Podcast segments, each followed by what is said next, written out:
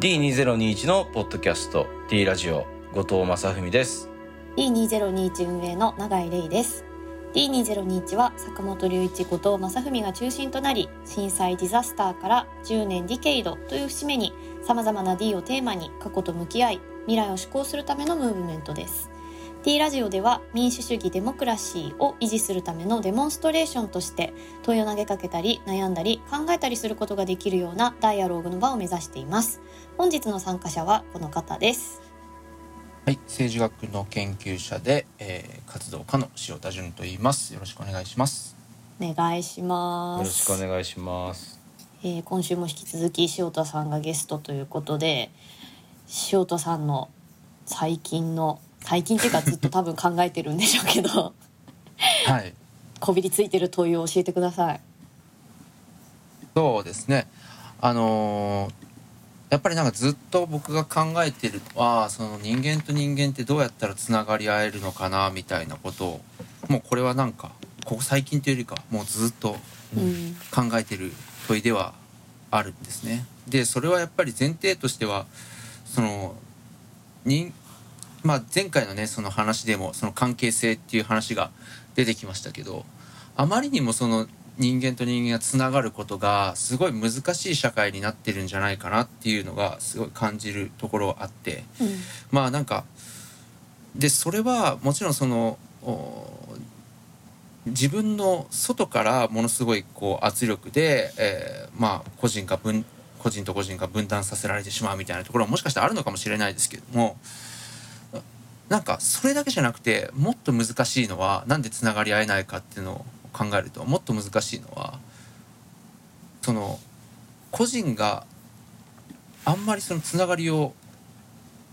求められなかったりとかそのうん。自分の内部からそのつながろうっていう気持ちがこう途絶えてしまっている状況にあるんじゃないかなっていうのをすごい考えていて。でそれはやっぱりなんか今競争社会とかよく言われますけど、あのやっぱそういうところとすごい関わってると思うんですよね。常にこう僕たちは何かあ成果を出さないといけない立場でこう生きざるを得ないような状況になってるんじゃないかなと思ってて例えば学校だったら成績いい成績を常にこう目指さないといけない100点っていうのがあってそこに向けてみんなで競争するわけですよね。うんうんで働いたら働いたら次はなんかこう成績なんていうのねあの成績っていうかあのうん。例えばあのこう営業成績とかですね。そういうものに常にこう追い立てられたりとか別にそうやって明確に営業成績っていうふうにつけられなくてももう多分これほとんどそうほとんどの会社そうだと思うんですけどあの事業あ、えっと人事評価みたいなのが毎年毎年ねこう 見られてみたいな。で、えー上司とこう今年はどこまでできましたか？みたいなこう毎年1年間のこう振り返りみたいなのをさせられるみたいな。それでなんかできてませんでしたねとかできましたねみたいなことさせられてみたいな。うんうん。それって多分なんかこうじ集団としてどうやって頑張るのかっていうのじゃなくて自分と自分がどれぐらい頑張ったかみたいなことでずーっとやっぱり人間がこう測られてしまうような社会になってでその中でずっとでも例えば受験なんてのはもう今お受験とか小学校とかからうん。あるいは幼稚園？わかんないけど受験する人たちだっているわけですよね。なんかそういう中でこう生きてくるとそれが当たり前になってしまうっていうか競争することが当たり前で同時にその競争っていうのはじゃあ何のための競争なのかっていうのを考えた時にはやっぱり経済的な利益のための競争になっているっていうことだと思うんですよね。やっぱり学校っていうのは基本的には労働者を育てる場だと思うんですけれどもで労働者って何のためにやっぱり利益を上げるためにこう使われる側ですよね。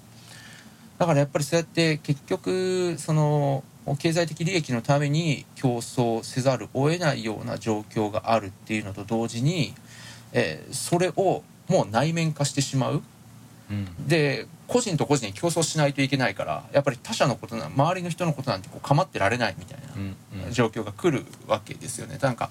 僕もこうあの受験の時とかこう思い出したらこうなんかなんていうんですかね、えー自分の成績をこう周りにあんまり伝えたくないとかなんか知られたくないとか、でもなんか周りの人がどれぐらい点取ってるかとか気になっちゃうみたいなとか。なんかそれってすごい癒やしいなと思っちゃうけど なんかでもなんかそういうのもあったなみたいな。なんかでもそうやってこうそういうことしてるとでも当然つながり合えないわけじゃないですか。友達だけどでもなんかどっかで競争相手で気を落とさないといけない相手みたいなような視点でも見てしまっていて。やっぱり人間と人間のこう本質的なつながりっていうのが出来上がってこないっていう中でじゃあどうやったら僕たちってそういうこう競争原理を内面化したこの僕たちまあ個人っていうのがどうやったらつながり合えるようになるんだろうっていうのはこうすごいなんか難しいなみたいな。うんなんかすごいなんていうんですかねこう僕たちが集団でいてそこになんかすごい力ずくでこう暴力的目に見える暴力的になんかすごい僕たちをこう分断するみたいなことされたらまだ分かりやすいっていうか、うん。あいつが悪いんだみたいな話になるから分かりやすいんだけどでもそれが内面から出てくるっていう時にうんどうしたらいいのみたいなのが結構あったりするんですよね。いやー呪いだよね。でも呪いですよ。なんかやっぱどうしてもねす数値化しして測りたくなるみたいな、うんうん。まあ、偏差値しかりまあ、うん。営業成績とかもまあね金銭的な物差しでっていうか経済的な物差しで測るだけですよね。まあ、それの全部が悪いとは言えないんだけどね逆に言うとね、なんか例えばそのそういうので救われてる人もいるかと思うんですけどめちゃくちゃ職場に馴染めないみたいな。うんうんうんうん。けどもうなんて言ったらいいんだろう。自分ができることはそういう数字でのところでしか証明できないみたいなこともある、逆に。そういうことで救われる人もいるだろうから。ななんか何とも言えないけどでもともあれでもどうして俺たちはそういうことばっかり気にしたりとか。うん。あでもこういうなんか不思議なんですよね。でもまあちょっと脱線しても例えばブランド品とかを考えても俺を似たようなことがええんじゃないかとかまあその学歴に対してもそうかもしれないんだけど何を学んだかとかってあんまり問うてなくてみたいな、うん。どこの大学出たかみたいなうんことで重宝されてるけどそれってそんなに関係あんのかしらみたいなうん。こその思うその人のその人のことを考える時に関係のあることかしらって思うことも多いしブランド品なんて例えばボンって大きなロゴが貼ってあるかどうかなんじゃないのみたいな、うん。ほとんどロゴ代に金を払ってるみたいな、別にそこに例えばまあめちゃめちゃくちゃ、まあ、同じラインで作られるってことはないだろうけどグッチとかって入れたらあのなんていうの？そう1万3,000円ぐらいする T シャツになるかもしれないけどゴッチって入れちゃったら1,300円ぐらいになるわけじゃん。それ持ちネタなんですか？いやそんなことない今話しながら思ったんだけど。ああまりに。そういやでもそうです面白い。その通りですよね。えーそうそうそう、同じあの工場で作られた場合ですけどね、うん。そうそういうなんかそういうところにもあ競争意識というかね人よりよく見られたいみたいな感情なのかもしれないんだけど、いやわかんない。俺も学校がなんか信用できなくてさなんかっていうのも なんかあの教室の感じを SNS とかにも感じるわけですよね。うん。誰か間違った人がいたら急にみんなで叩き始めるく感じって俺どっかで見たことあるなとか思ってたらこれ学校じゃないみたいな言ってよくなってからみんなわらわら言ってくるじゃんみたいな。あの感じ苦手ですよね。でも学校のあの成り立ちって多分学校の先生自体も悩んでるぐらいだと思うのでどうやって変えていったらいいのかってすごい問題ですよね。うん。本当に。うん。そうそう。重たくなっちゃうな。永井さんのよく哲学対話の例で出てくる小学生と対話した時の話とかもうんいつも重いしね。うんうん。いかにこの子たちがある種のこうね型にはめられているのかっていうのを体験した話がよくね永井さんの話とか本からあの本には出てきますけれども。うん。うん。そういうことやっぱりみんなでやってんだろうなみたいな。うんそうそうそ不思議ですよね。こうみんな辛いのにううん。なんでやめらんないんだろうってすごい謎、だから本当呪いだっていうのはしかもねすごい悪いね大魔王がやってるとかだったらめちゃくちゃわかりやすい。じゃあ大魔王を倒すぞって言ってパーティー組んでよし冒険だって行く行くんですけど そうじゃないよねって、えーいうのがまあもう本当まさにこの現代なので、この現実社会の中でなんでやめらんないのか。俺で芸術を大事大切にしてないからじゃないかなって気がしますね。うん。やっぱりほら絵とか描いたらさうまいっていうのはさ写実的なやつだけうまいっていうわけじゃない。うんはいはい。で小学生の写実性なんて大した写実性でもないわけですよね。木を木らしく描いたやつが褒められるみたいな、うん。でもそれなんかなんつったらいいのかな。抽象化が上手なやつっていうかなんかそのあの木っぽく描けるやつがそのなんつったらいいのかな。うまくそのアイコンみたいにできるやつがさ賞を取ったりするわけでそういうじところでもうなんかみんなが芸術なめちゃってるというかいいか悪いかどれがいいか悪いか分かんないぐらいの態度で先生もやった方がいいっていうかいやここれむちゃくちゃだけどいいなぐらいな。そもそもいいってなんだろうみたいな話から。うん。いい絵って何みたいな話からした方がいいというか結局そうなさっきパラパラとねなん次の回何の話しようかなと思って俺は昔代官山で詩のワークショップをやった時の自分の授業する前にこうなんて言ったら箇条書きでどんな話をしようかっていうのを書いたやつを見てたんだけどそうそうそう。あ自由な言葉ってなんだろうみたいなことまず書いてあってみたいな。そうそうそう。何かを言うための詩ってなんだろうみたいな。うん。何かを言うために詩を書くとそれはもうメッセージに縛られちゃうそれって本当に詩として美しい美しいんだろうかみたいな。うん。意味っていうのはむしろなんかこっちから固定し言葉で固定することなんじゃなくて言葉の側が広げてくれるんじゃないのみたいな、で僕たちは詩を書くことでやりたいのはこう新しいイメージの獲得なんじゃないのかなみたいな。ことが書いてあるんだけど。そう考えるといい詩と悪い詩ってなんだろうみたいな。うん。うん。もはや分からなくなってくるというか。そうそうそうだなんかねそういうこともやらないのでなんかこうあ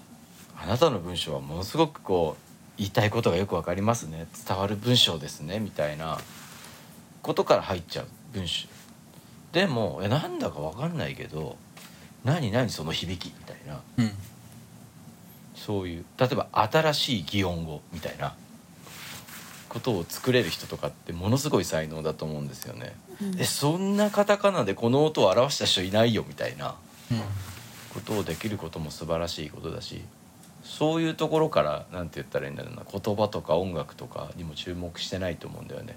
で音の話もね教育するしようと思った時にえドレミアソラシド前提にややるわけじゃないですか。でもこれ音ってこう何ヘルツからまあ本当に例えば日本人間が聞ける、まあ、僕らが聞けるのって多分20ヘルツぐらいから上はえっ、とねな何キロヘルツまでいけるかな。まあ普通だったら20キロヘルツとかまで聞けるから「えー」っていう音からもっと高い音から「うー」っていう振動のような音まで僕たちは聞けるんだけど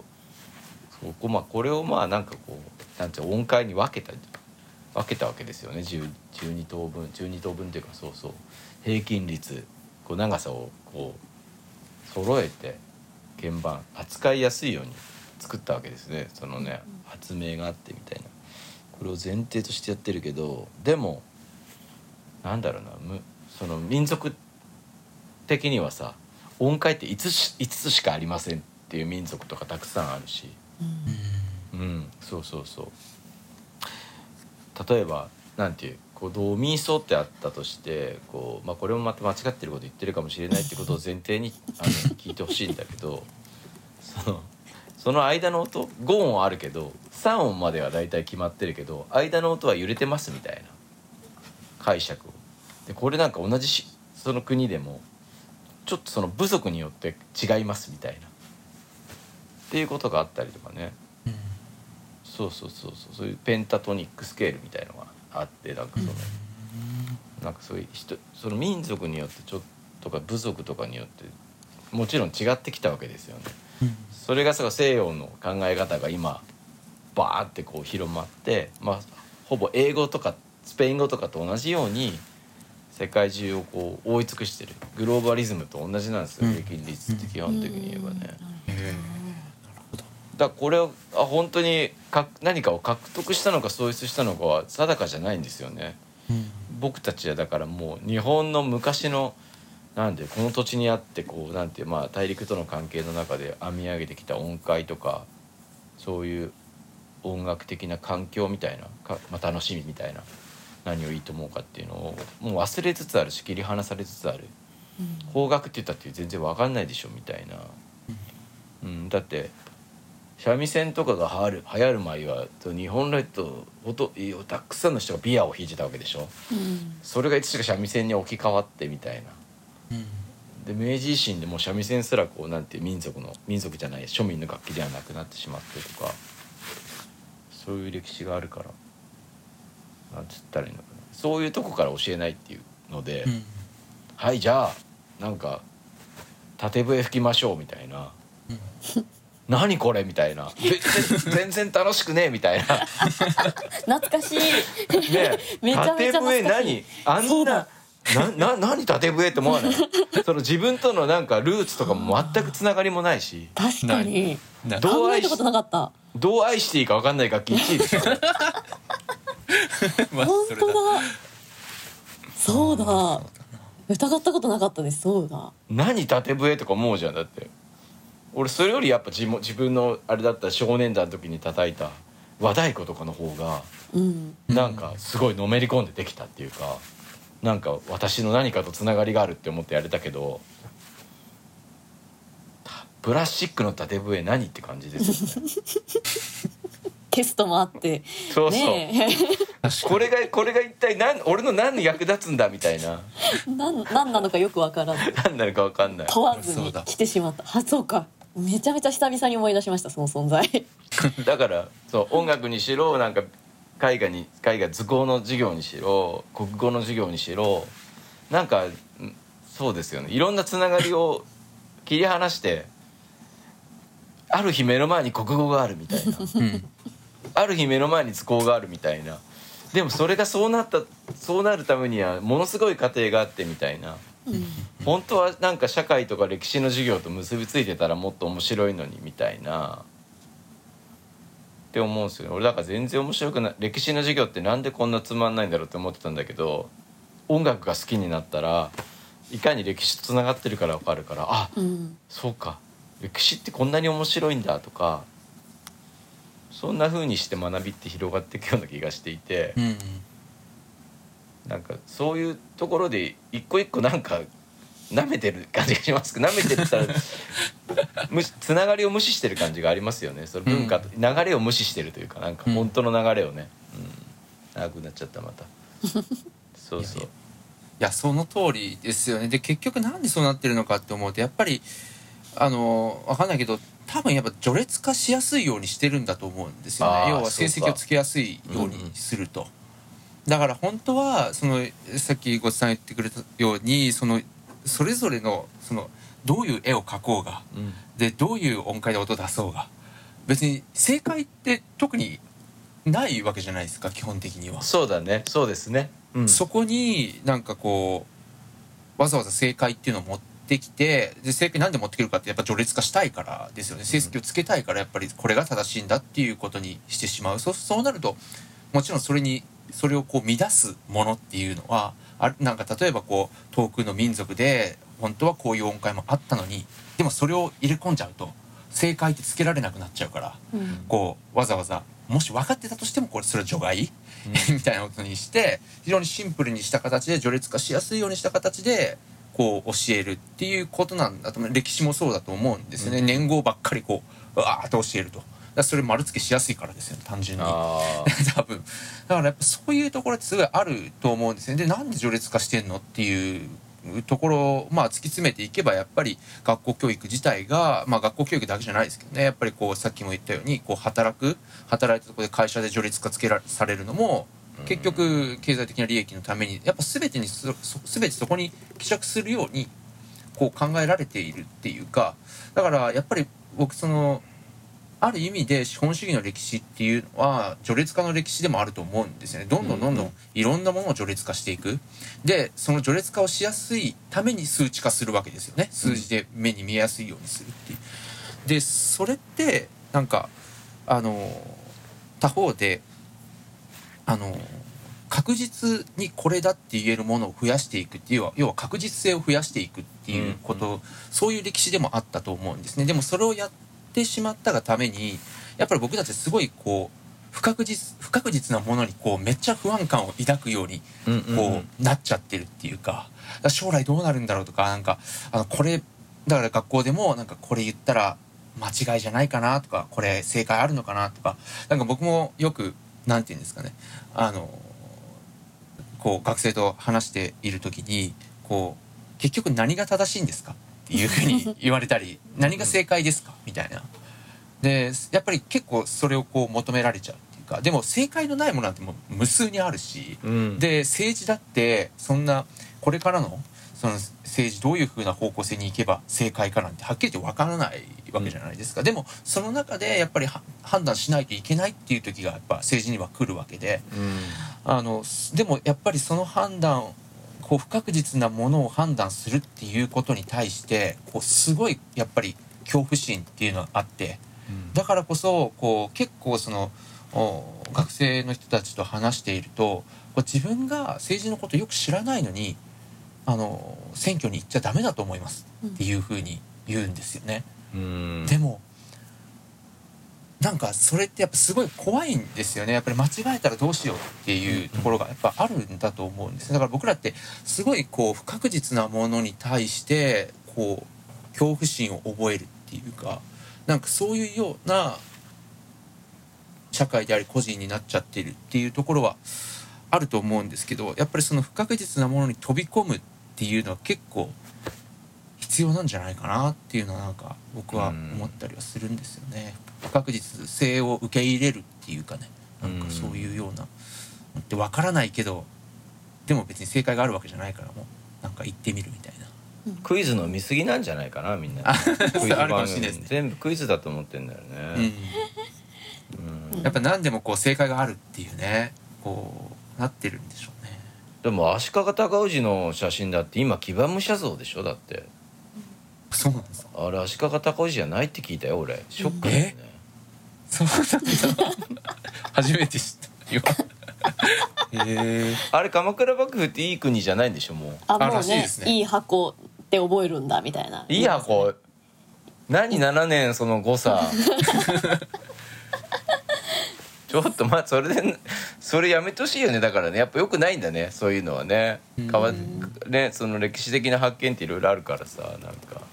何何それ？じゃあ何だったの？みたいな。歴史のテストじゃなくてその今常識クイズみたいなもんじゃんみたいな今の常識クイズっていうかさうん。これが今みんなで一応あのコンセンサスの取れてるあの何かですみたいなことを答えるみたいなう。うんんやだやだ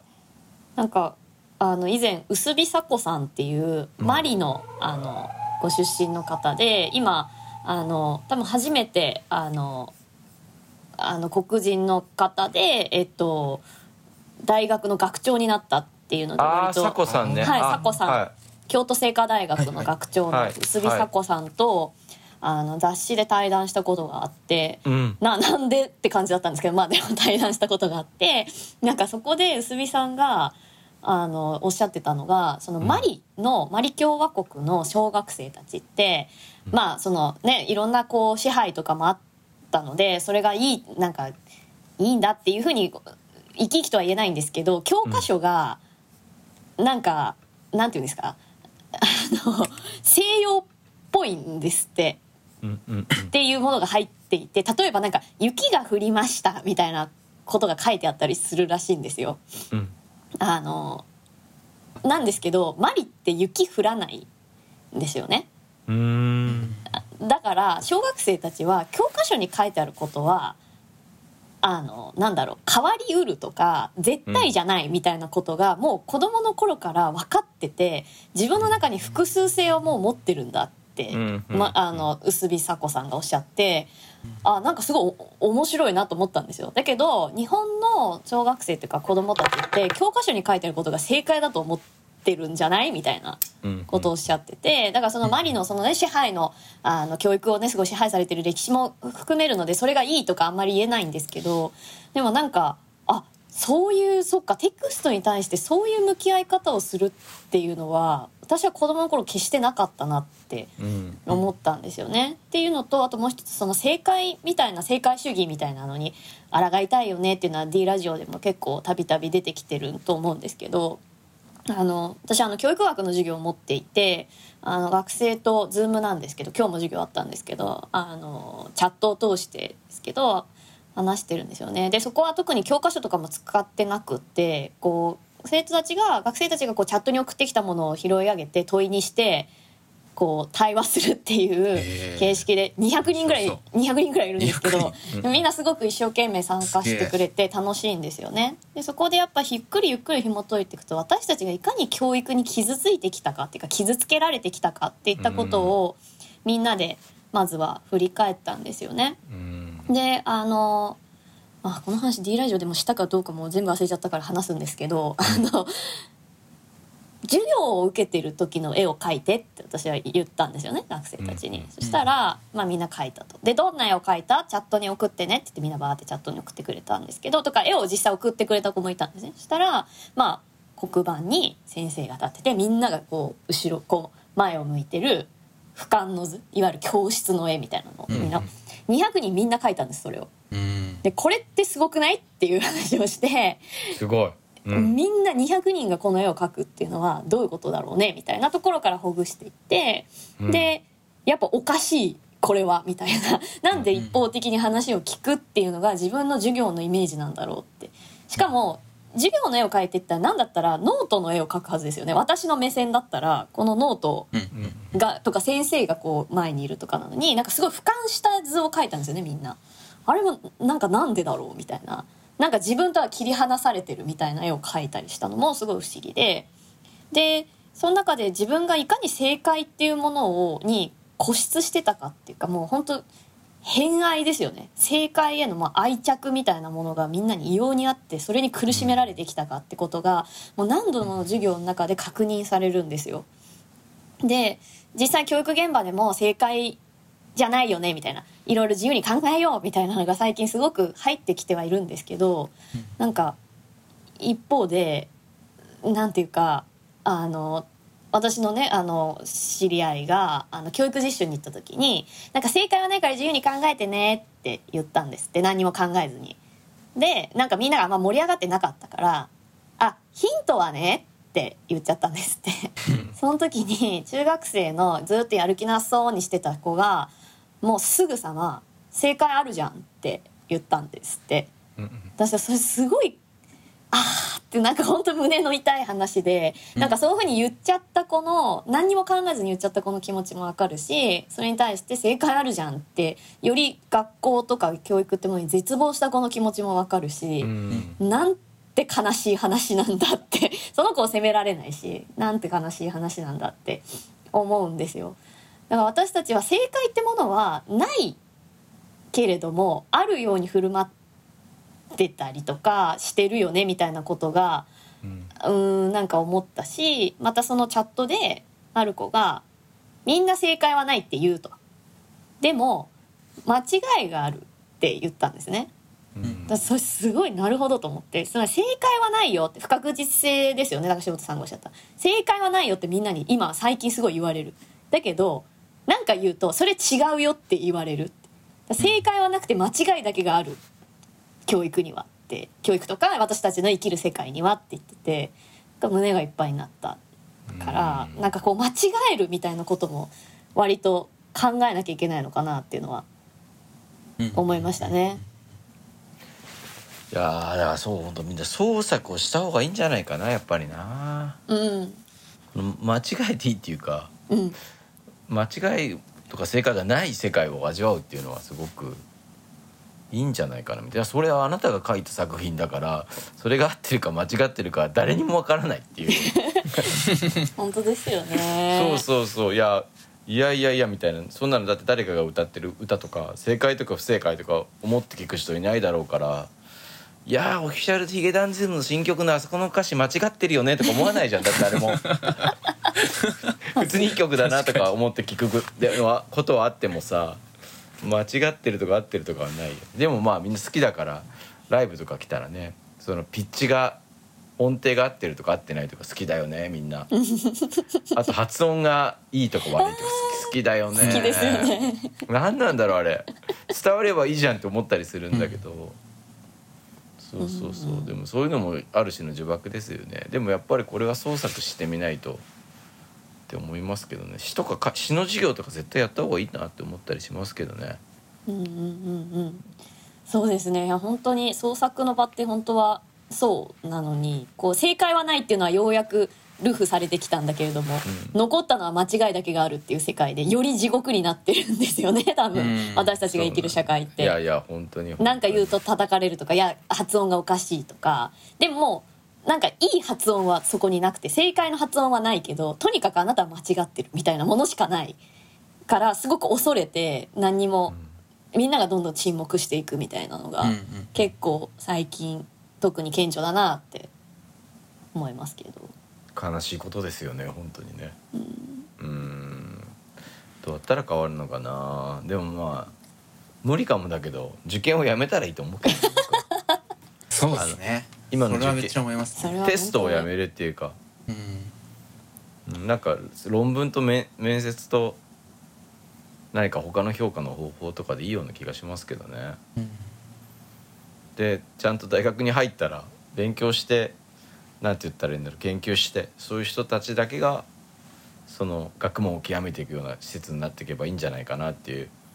そのいい企業に入るための、なんて言ったらいいんだろう本当にロゴのマークじゃないけど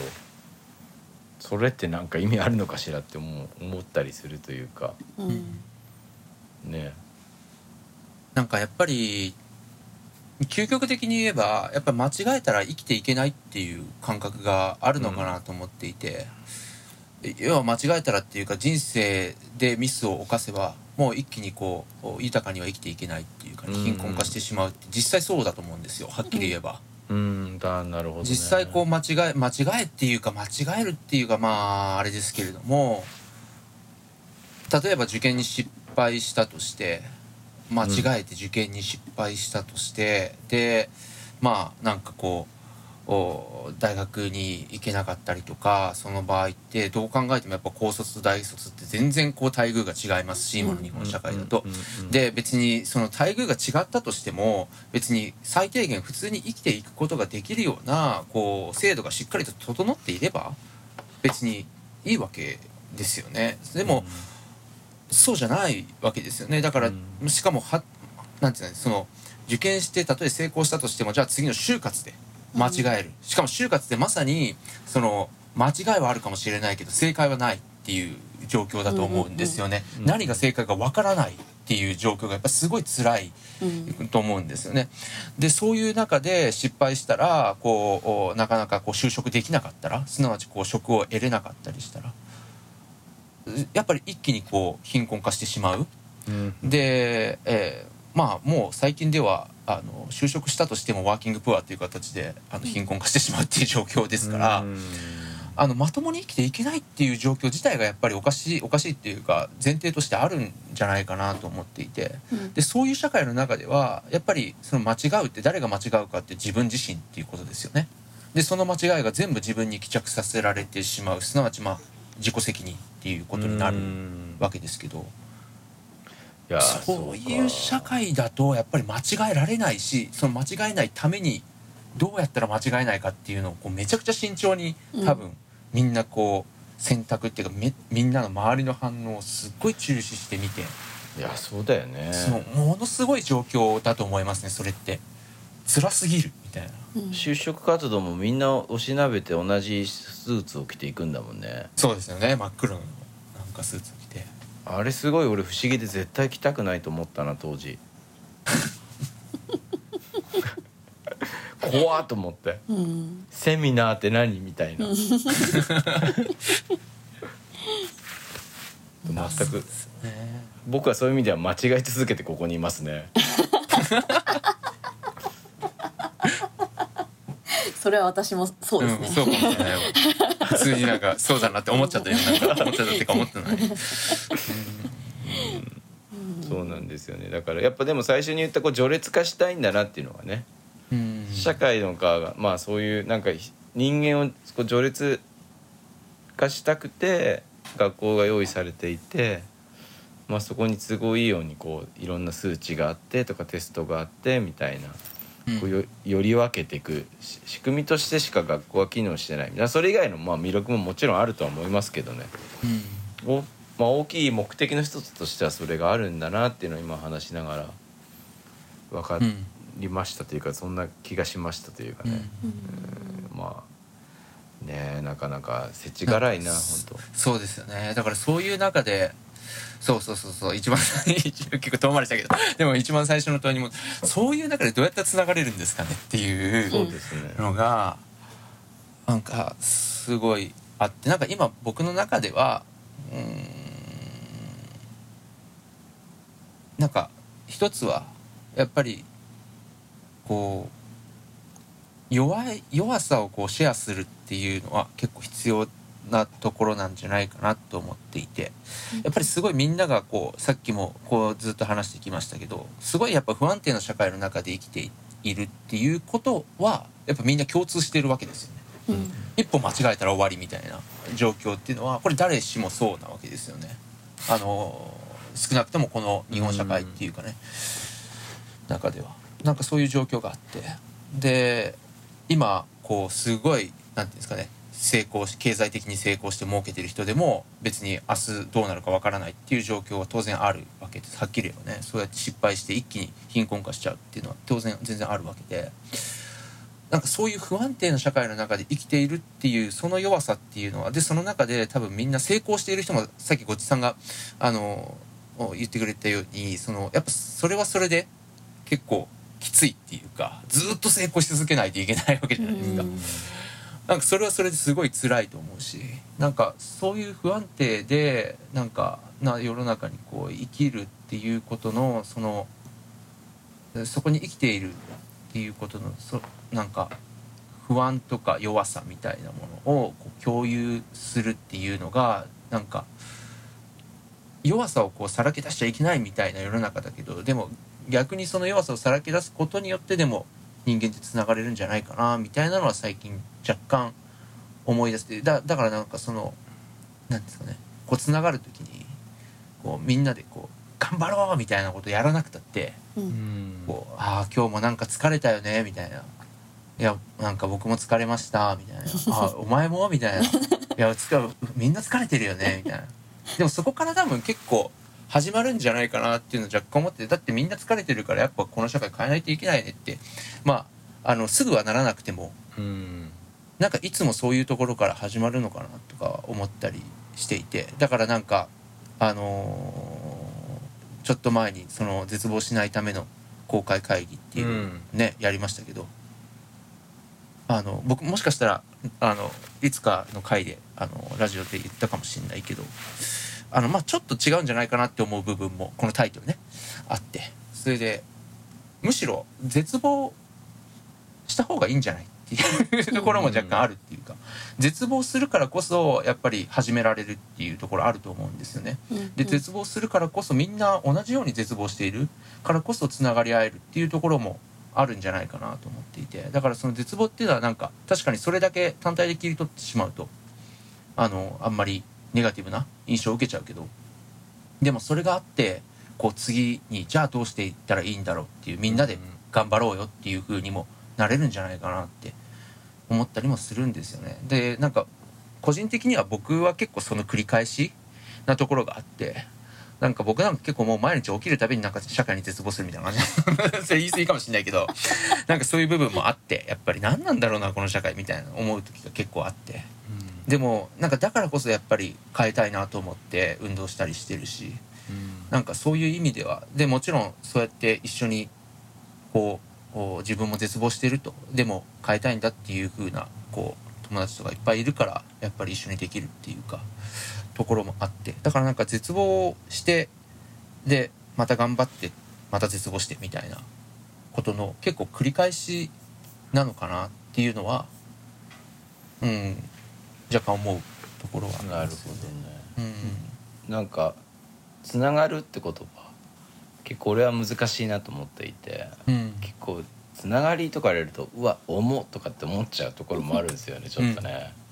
なんか俺はつながりたいってよりはもう少しライトになんか居合わせたいみたいなあ同じ場所とか同じですそのなんか本当にこの一瞬だけこうなんか居合わせて同じこと考えて。でもその後別々のところに帰るぐらいの気軽さがあるといいなって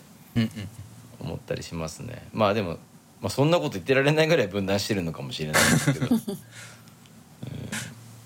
そうですね。そんなこと思いましたね。僕は今聞きながら。永井さんどうですか？うんうん。居合わせるってすごくいい言葉ですね。あの私は哲学対話をしてるのでまさにそういう感じですね。問いのもとにバラバラバラバラっていうのは別に個的にそれぞれがとかそういうことじゃなくってうん。こうやってきて問いなんか大きな本当に大きな木の周りにみんなで座る感じなんですよね。その哲学対話って。問いみたいなものがあってその下にみんなが集って居合わせて誰かが考えてしかも哲学って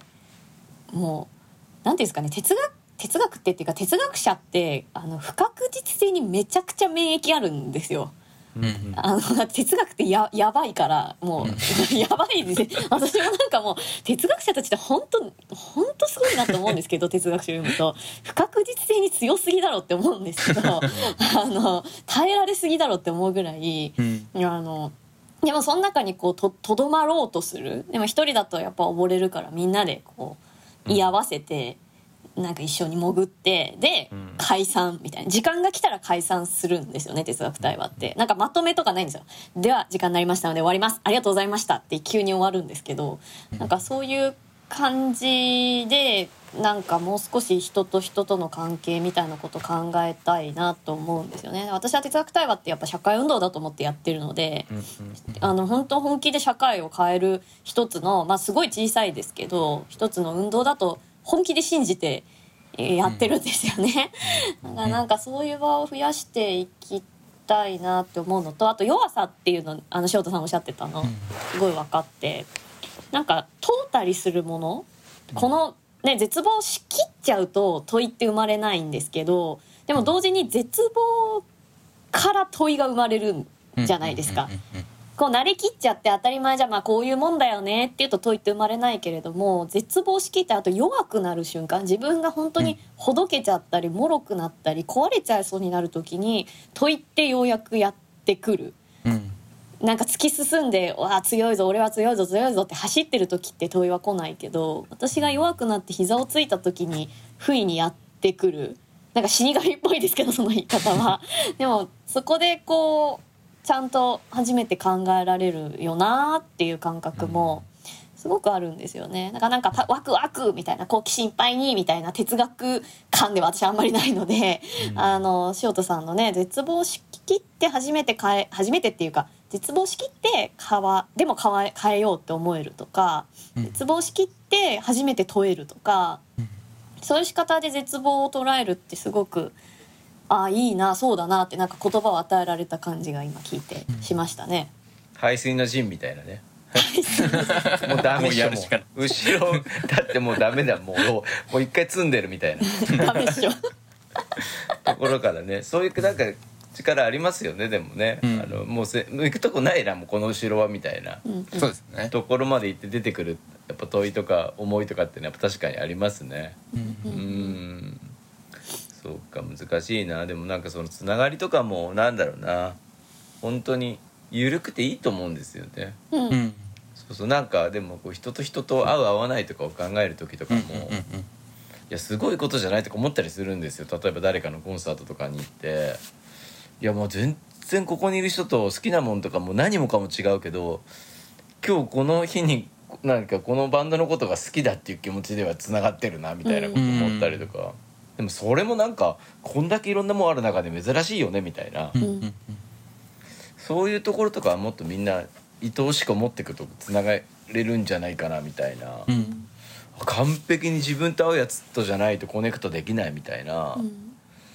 感じでこう人のこと選んでいくと、うん。まあ、あ荒探しになってきますよねでもうんうんね。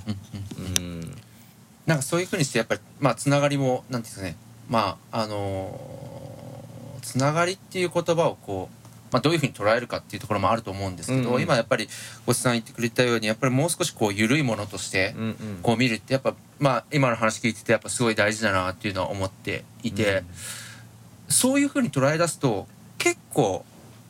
日常あるっていうか、うん。あるんじゃないかなと思ったりもするんですよね。だから結構なんていうんですかねやっぱそのハードル上げちゃうと結構難しいように聞こえるかもしれないけど実は結構日常に散らばってたりするのかなと思ったりもするし、なんかその前回の関係性っていう話と、まあ、結構かなり近いと思うんですけどやっぱ僕たちこう関係し合って人間ってもう生きざるを得ない。うん。だからその関係性っていうのをもしつながりっていう言葉に直すのであれば多分至る所につながりってあるし、なんかそういうのをもう一度ケアもそうだと思うんですよね。ケアもこう周りにめちゃくちゃあるのに、まあ、この前あの永井さんとか多分どっかで言ってたと思うんですけどやっぱそのケアっていうのがこんなに身近にあるのにその今まで気づかなかったみたいな。でそれに気づいた時にすごいびっくりしたびっくりしたって分かんないけど、うん。なんかそういうことをなんか言ってたと思うんですけどあの関係性とかつながりと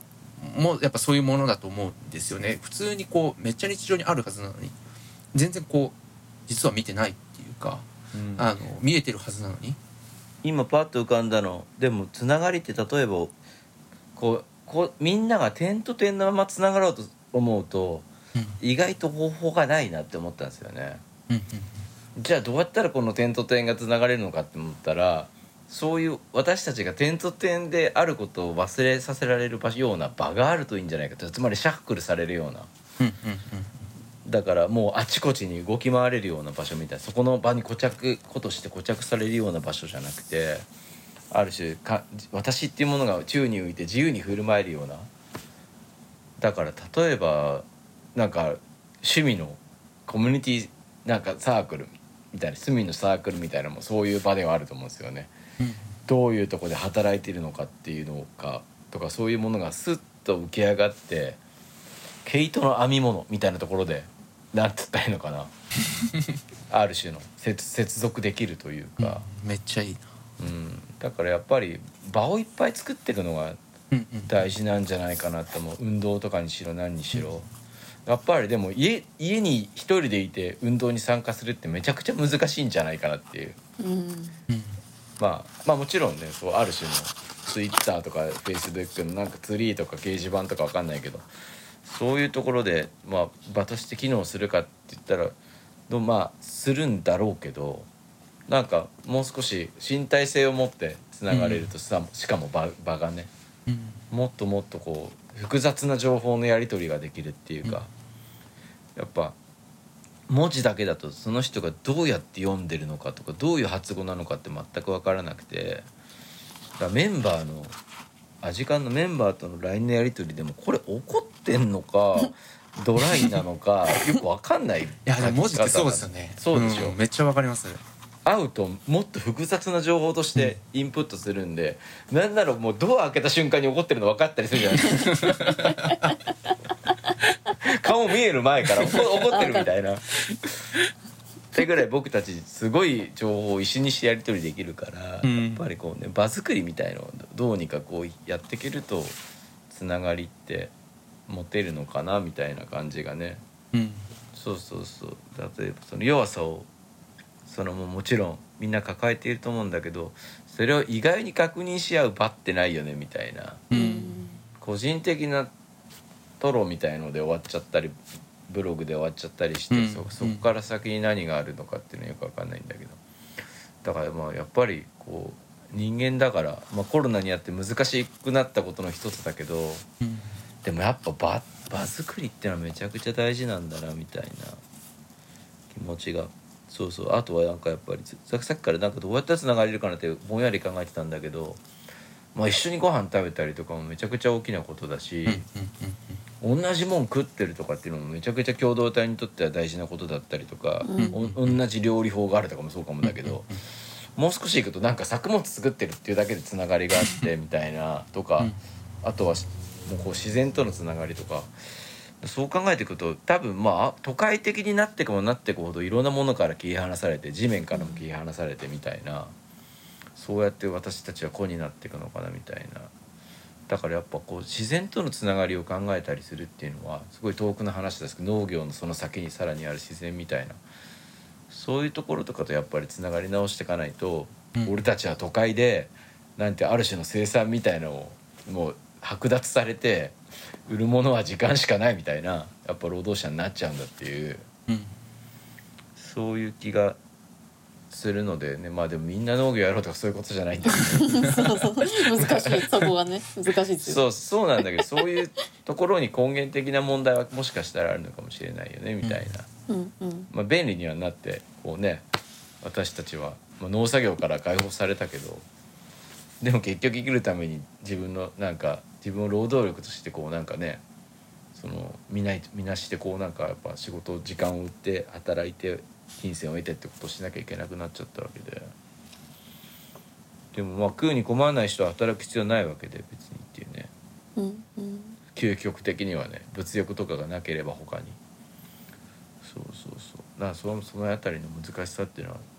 あるなみたいな。とはいえこういう社会がもう用意されてるのでうん。じゃあまあ都会のね生活に困ってる人みんなであのどっか田舎に行って農業を始めましょうとは言う そんなことはできないんで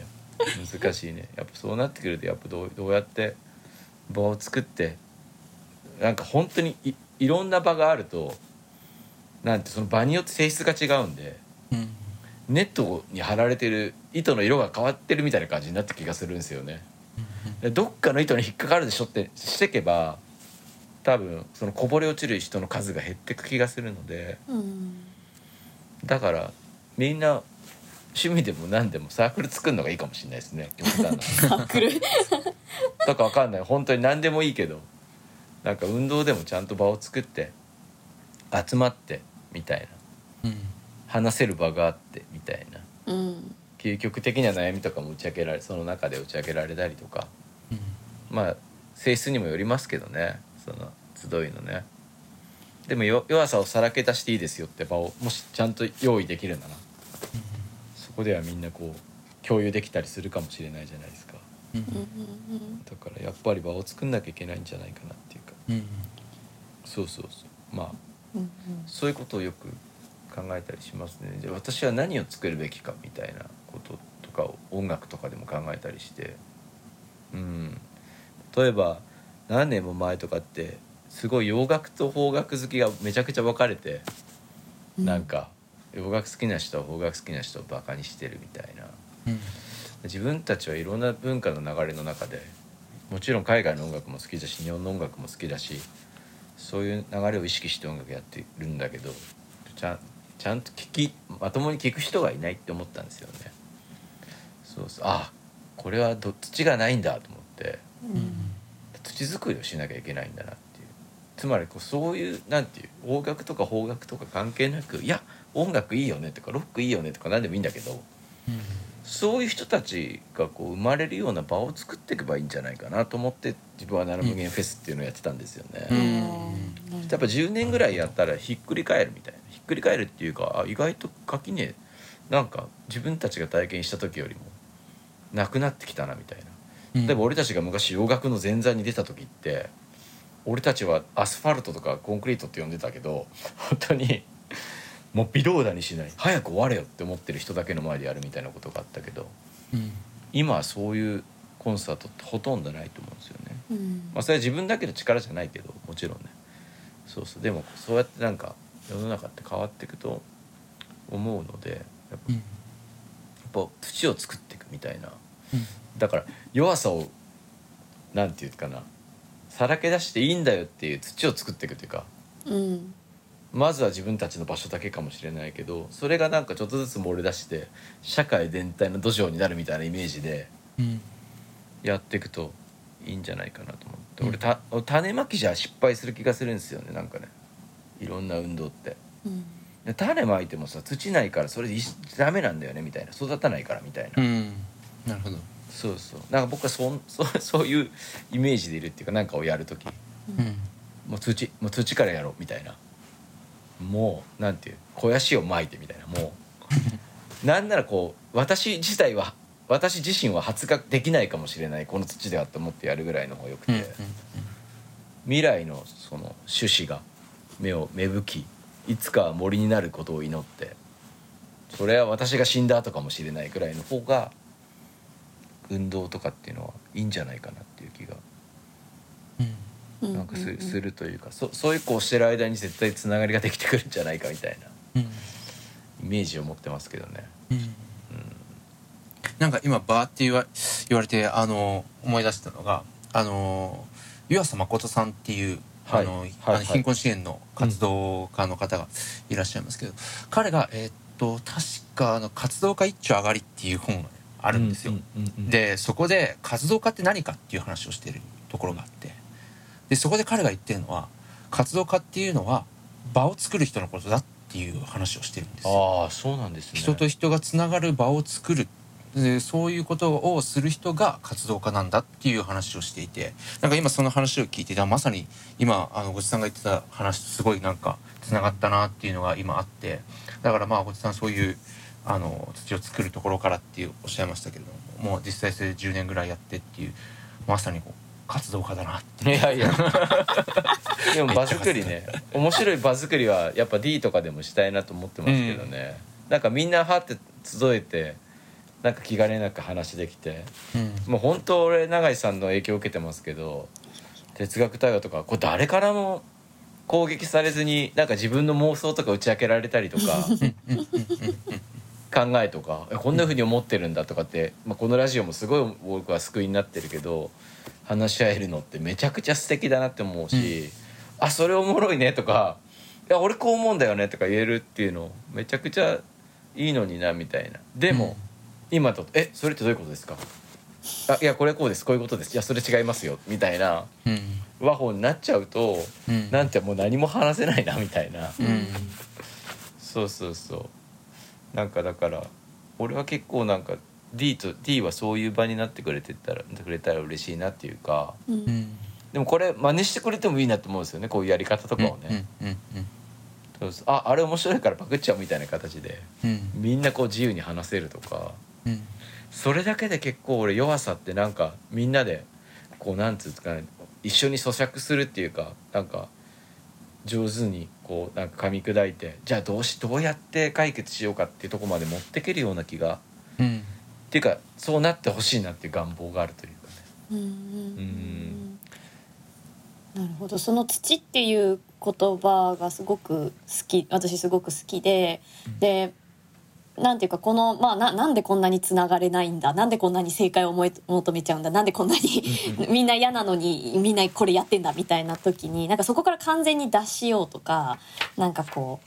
うしようとしてもできないじゃないですか。だその今すぐ農業できないみたいに 私たちが農業できないようにこうできないししかもなんかこう想像力みたいなものがやっぱり奪われていて、うん。そこをだんだんと押し広げないと私たちってもう一本も進めないみたいな状況があると。でそこでその塩田さんがいや常にすでにもうあったケアみたいなところに目を配るっていうのを本当に大切だと思っていて、このあのねごちさんがお勧めしてくださった「暮らしのアナキズム」っていう松村圭一さんの本も読んでる中でなんかいやもうすでにアナキズムがあるんだっていうようなところを指摘したりとか、あとはその文化人類学に学ぶんだとか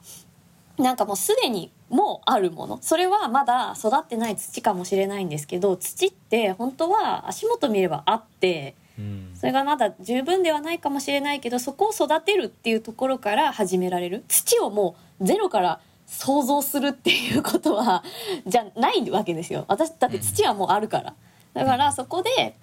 みんなで「あここにあったね」ってまず「ここにも土ありました」みたいなことをちょっとずつやっていくんだって。それは過去に学ぶことかもしれないし暮らしの中で掘り起こすことかもしれないんですけど、うんうんそこから始められるんだっていうのがお二人の話聞いて思えた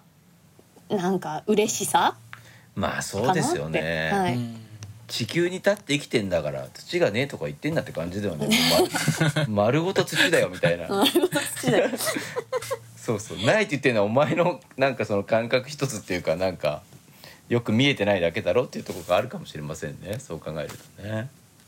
うん。そういうとこから始めるのかななんて思ってましたが時間もねだんだん過ぎてきたんですけれども、はい、この対話はうねうねといろんなとこに行きながらまた問いに帰ってくるっていう塩田さんがでもいつも「俺問い僕ちょっと問いが出ない」とか言うんですけど ちょっと塩田さんのね問いを問いっていうかまあ別にこの対話を通してだけじゃなくて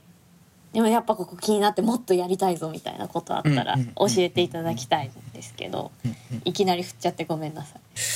えー、そうですね全然ゆっくり考えてください。そうですねあの今日の話とか結構まあいついつもって言えばいつもなのかもしれないですけどこう D のこのラジオで話していてこういろんなアイデアとかいろんな話が聞けてあのいろいろ考えることもあるんですけどあのただえっと一方でやっぱりこうなんでこういう社会になってしまったんだろうっていうこととかなんで、まあ、今日もねなんでつながれないんだろうっていう話もしましたし、あの土をこうまあなんて言うんだろう作るのがまあ耕すというかあのそういうところもあると思うんですけどあのだうーんとやっぱりこういう今そのなかなかつながり合えない社会とかってうん。勝手にできてきたわけじゃないと思うんですよ。うんうん。うん。何か誰かどこかでやっぱり作ろうと思わないと作れないわけででうん。なんでそれ作るかって何何かしらのこう得になるから多分作っていると思うんですよね。こういうシステムをね。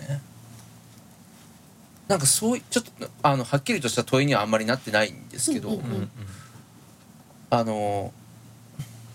そこにあるそのなんて今の現現状の社会の中にあるそのつながり合えない社会の中にあるう権力関係っていうのは何なんだろうっていうことですね。でそのこう今日ちょっとこう土作りをして、えーこう土作りをじゃあどんどんしていった先にどういう社会があってそこではじゃあどういった権力の関係性があるんだろうっていうか権力なくなるのっていう。みんなハッピーになれるっていうかなんかそのみんなが平等にうんな社会っていうのがそれでみんなハッピーに本当になれるのかっていうのはちょっと問いたいところでもあるんですよね。でわケアの話もそうなんですけれども、あの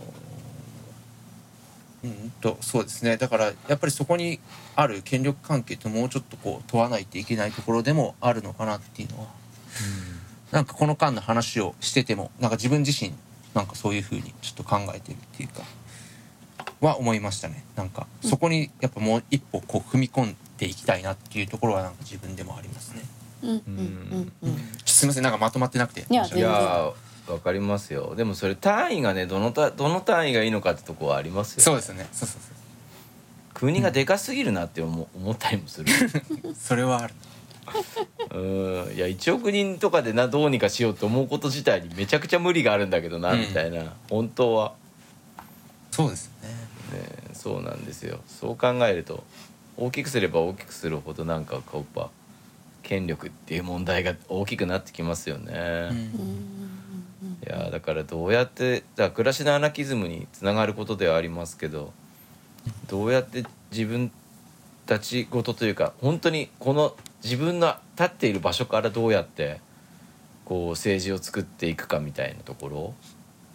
うんなんかまあ要はグレ,、ね、グレーバーの言葉をいっぱい引いてますけど暮らしのアナキズムは、うん。そうするとねあの多分塩津さんの方が詳しいかと思いますけどまあ政策なんてそそもそも間違ってんだみたいな。うん。ねそうそうそう。そういうなんかそれはもう欺瞞でしかないみたいな。その要は政治家の方が政治策って言って提示して私たちがそれの中からベタなものを選ぶっていうものが本当の政治じゃない。うん。うん。私たちが足元から問題を積み上げて話し合ってやっていくのが政治なんですっていう。ことなんでそれを1億人でやるっていうのはすごいことだなっていう思うんですけどでも本当に自分の場所に帰れば自分のバンドの中でもそういう政治っていうのがあって。うんうんそうですよね。えーだからなんかそうやって多分どうなんだろうな。矢印の向きを変えてみるっていうのはすごい大事なのかなっていうか、うん。私から政治を考えるみたいな。そうそうそう。なんか、常にいつもみんなこれはまあ僕は武将問題って呼んです呼んじゃうんです。け ど本当好きそれ。みんな武将の側に立つというか政治の側に立って庶民を見て考えるみたいなことが習慣化しちゃってるんで、どのなんか居酒屋談義も自分が政治家になったかのように話を考えてるんだけどいやいやちょっと待てと。今そこにある貧困っていうのは本当は個人的なものであってみたいな。うんそれの解消ってやっぱ個人の場所からやっぱ始めないとうん。問題ってやっぱ解決しないんで、そういう場所からみんながやっぱこう政治に参加してたり考えたりするっていうその俯瞰で見ることが悪いことじゃないんだけどその目線だけだけではなんて言ったらいいのかなみんな権力の側に立って考えるっていうのが習慣化しちゃってるんで、うん。そのある種の俯瞰っていうのはなんか学校の話に通じるのかもしれないですね。あー政治って考えた時にも多分みんなそのことを考えるんじゃないですか。そういう教室の図をふ俯瞰で描いたような形で政治ってものを捉えてて目の前の私から見たせこうどんな問題が見えるかってことは絶対絵にはしないですよね。言葉にもし、言葉にする人はいるかもしれないけど。でも多分これはなんかある種のフラクタルな感じがするというかそんな風に最後思いました今話して聞いてて、うんうんありがとうございます。はい。いや塩田さんにはもう何回も出ていただいてるんですけれどもいやいやこちらこそ。またちょっとでも権力についてもねまた話ちょっと話してみたいですね。しましょう。はい。そうですね。面白いですね塩田さん。さすがですね。いやいやいや全然です。もんそんなそんな。すごい恐縮してる。はい。えっと最後にお知らせです。えー D2021 はアクションを続けていくためにホームページにてドネーションページを新たに開設しました。これあのたびたびはあの皆さんあの資金をあの入れていただいております。ありがとうございます。ありがとうございます本当にありがとうございます。これまでメンバーの持ち出しなどで運営を行ってきましたが、えーより多く皆様との対話の場を設けるべくその資金を募りたいと思います。あのすでにあのご協力いただいた方本当にありがとうございます。えーどうぞ引き続きよろしくお願いします。はいということで、はいえ2週にわたり塩田さんに来ていただきました。ありがとうございました、えーはい本日ありがとうございました。ありがとうございましたありがとうございました